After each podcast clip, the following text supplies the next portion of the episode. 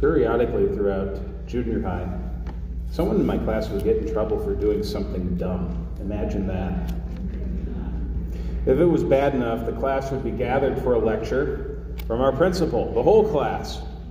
Sometimes it was in the gym, sometimes it was on the bleachers at the football field. I don't remember everything he said, but I do remember one phrase Do you have a hearing problem? Of course, the question is rhetorical. No, none of us were hard of hearing, but we were hard of listening.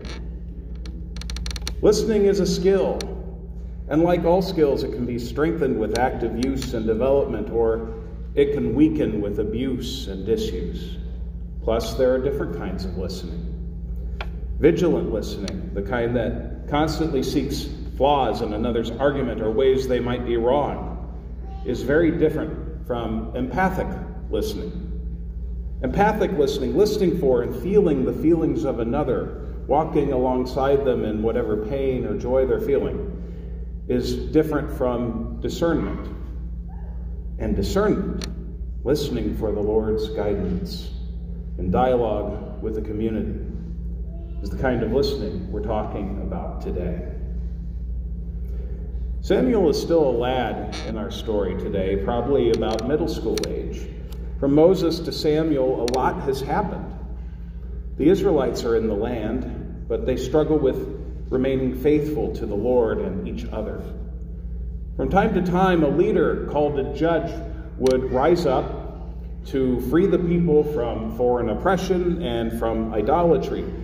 However, it never lasts. There's a period of rest the judge dies, and then the cycle begins again. Unfaithfulness, foreign oppression, uh, crying out to the Lord. Judge is raised up, deliverance and peace, and then rinse and repeat.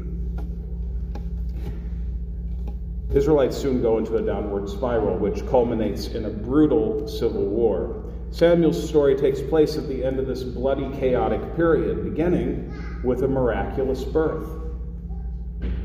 Samuel's mother Hannah was unable to have children. And in the ancient world, nothing brought as much anxiety as the inability to conceive. Hannah prays to God in the temple at Shiloh for a son, and God grants her request. In gratitude, Hannah dedicates Samuel to the Lord's service. It, it's almost heartbreaking. She leaves him there after he's weaned for the Lord's service, and every year she comes and brings him a little robe so he can carry out his duties. Samuel grows up. Then we get to this scene, and Samuel is sleeping in dangerous proximity to the Ark of the Covenant.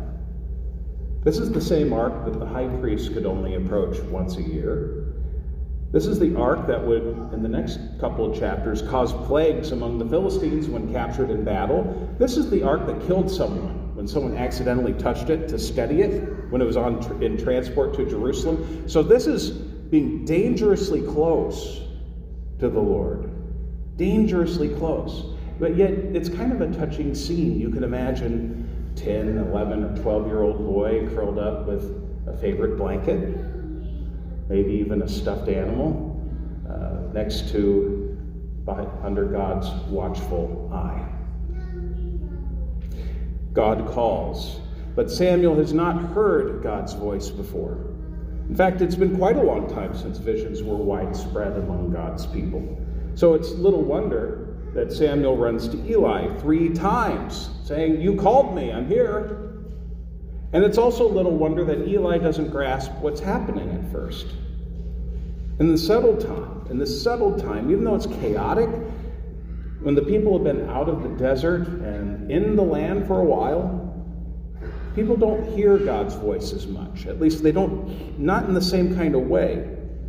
There aren't, there's no booming voices or smoke from the mountaintops here. There's no fire from heaven, no pillar or cloud, no manna, this age is different. But God is not different. God is still the same God from the time of the Exodus. God is still concerned with justice, truth, and equity. God is especially concerned with the failures of those who have a sacred charge among God's people, those who are called to exercise leadership. And God still pay, calls God's people to pay attention, pay attention to what God is doing. Samuel has to learn to trust the Lord, to recognize the Lord's voice. He needs to do this so that he can be a trustworthy leader of God's people. He doesn't learn this on his own, though. His mentor and father figure, the flawed Eli, helps him to understand who is speaking to him and how to respond. The message, of course, is bad news. Bad news for Eli and his sons. Eli's negligence and tolerance of his sons' abuse of their priestly office. And by the way, it goes into all kinds of details on just how they do that in the previous chapter. Their abuses can't be made up for with sacrifices or offerings. This isn't to negate God's grace, but it does mean that there are consequences for actions.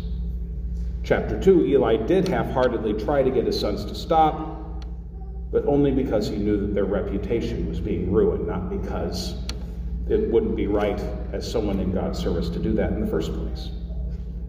So God is going to take action. This is the message he gives to Eli. Well, or rather, that Eli gets him out of poor, frightened little Samuel. Even so, Eli helps Samuel understand the Lord's voice, even when that voice has bad news. Eli isn't concerned with being right or with winning an argument. Eli, in fact, seems to have realized that this day was coming. In any case, Eli knows that the bigger picture isn't about him, it isn't about his family. He is the Lord, Eli says. He will do what seems best. What is important is the well being of God's people. And one of the ways God does that is by teaching people through community to listen to God's voice. And how do we listen for God's voice? Some of us have had experiences here where we felt the Lord's presence or heard the Lord or sensed the Lord in an especially powerful way. Those experiences may have altered our faith or changed our whole direction in our lives, but they tend to be fleeting. If we believe that the Lord is constantly communicating with us, then we will consider other ways in which the Lord speaks through the community, through the sacraments, through a child, and especially through the Word of God, through Jesus Christ. Jesus Christ still speaks to us week after week to repentance and new life. To remember that we are baptized into his death and we and the promise of the resurrection. To be fed at this table, to be sent into our various callings, Jesus Christ still speaks to us as his community gathered in his name here at Shalom. As in Samuel's day, we too are coming through our own traumatizing time. Sometimes it seems like nothing makes sense. In fact, maybe it seemed like nothing has made sense for about two years now. We're tired, we're weary, we just want things to return to normal. The bad news is that God's people rarely have a history of things being normal. But the good news is that there is a history of faithfulness on God's part to God's people throughout history. Every week we remember that faithfulness to us. We settle our minds and our hearts. For just a little while, we set aside everything else from the world and we come together, making an intention to be in the Lord's presence together, awaiting the word. We listen for the Lord together. Let's pray. God, as Samuel heard your voice in a difficult time, help us to hear you in a way we can understand. Give us the courage to hear and act on your message. Amen.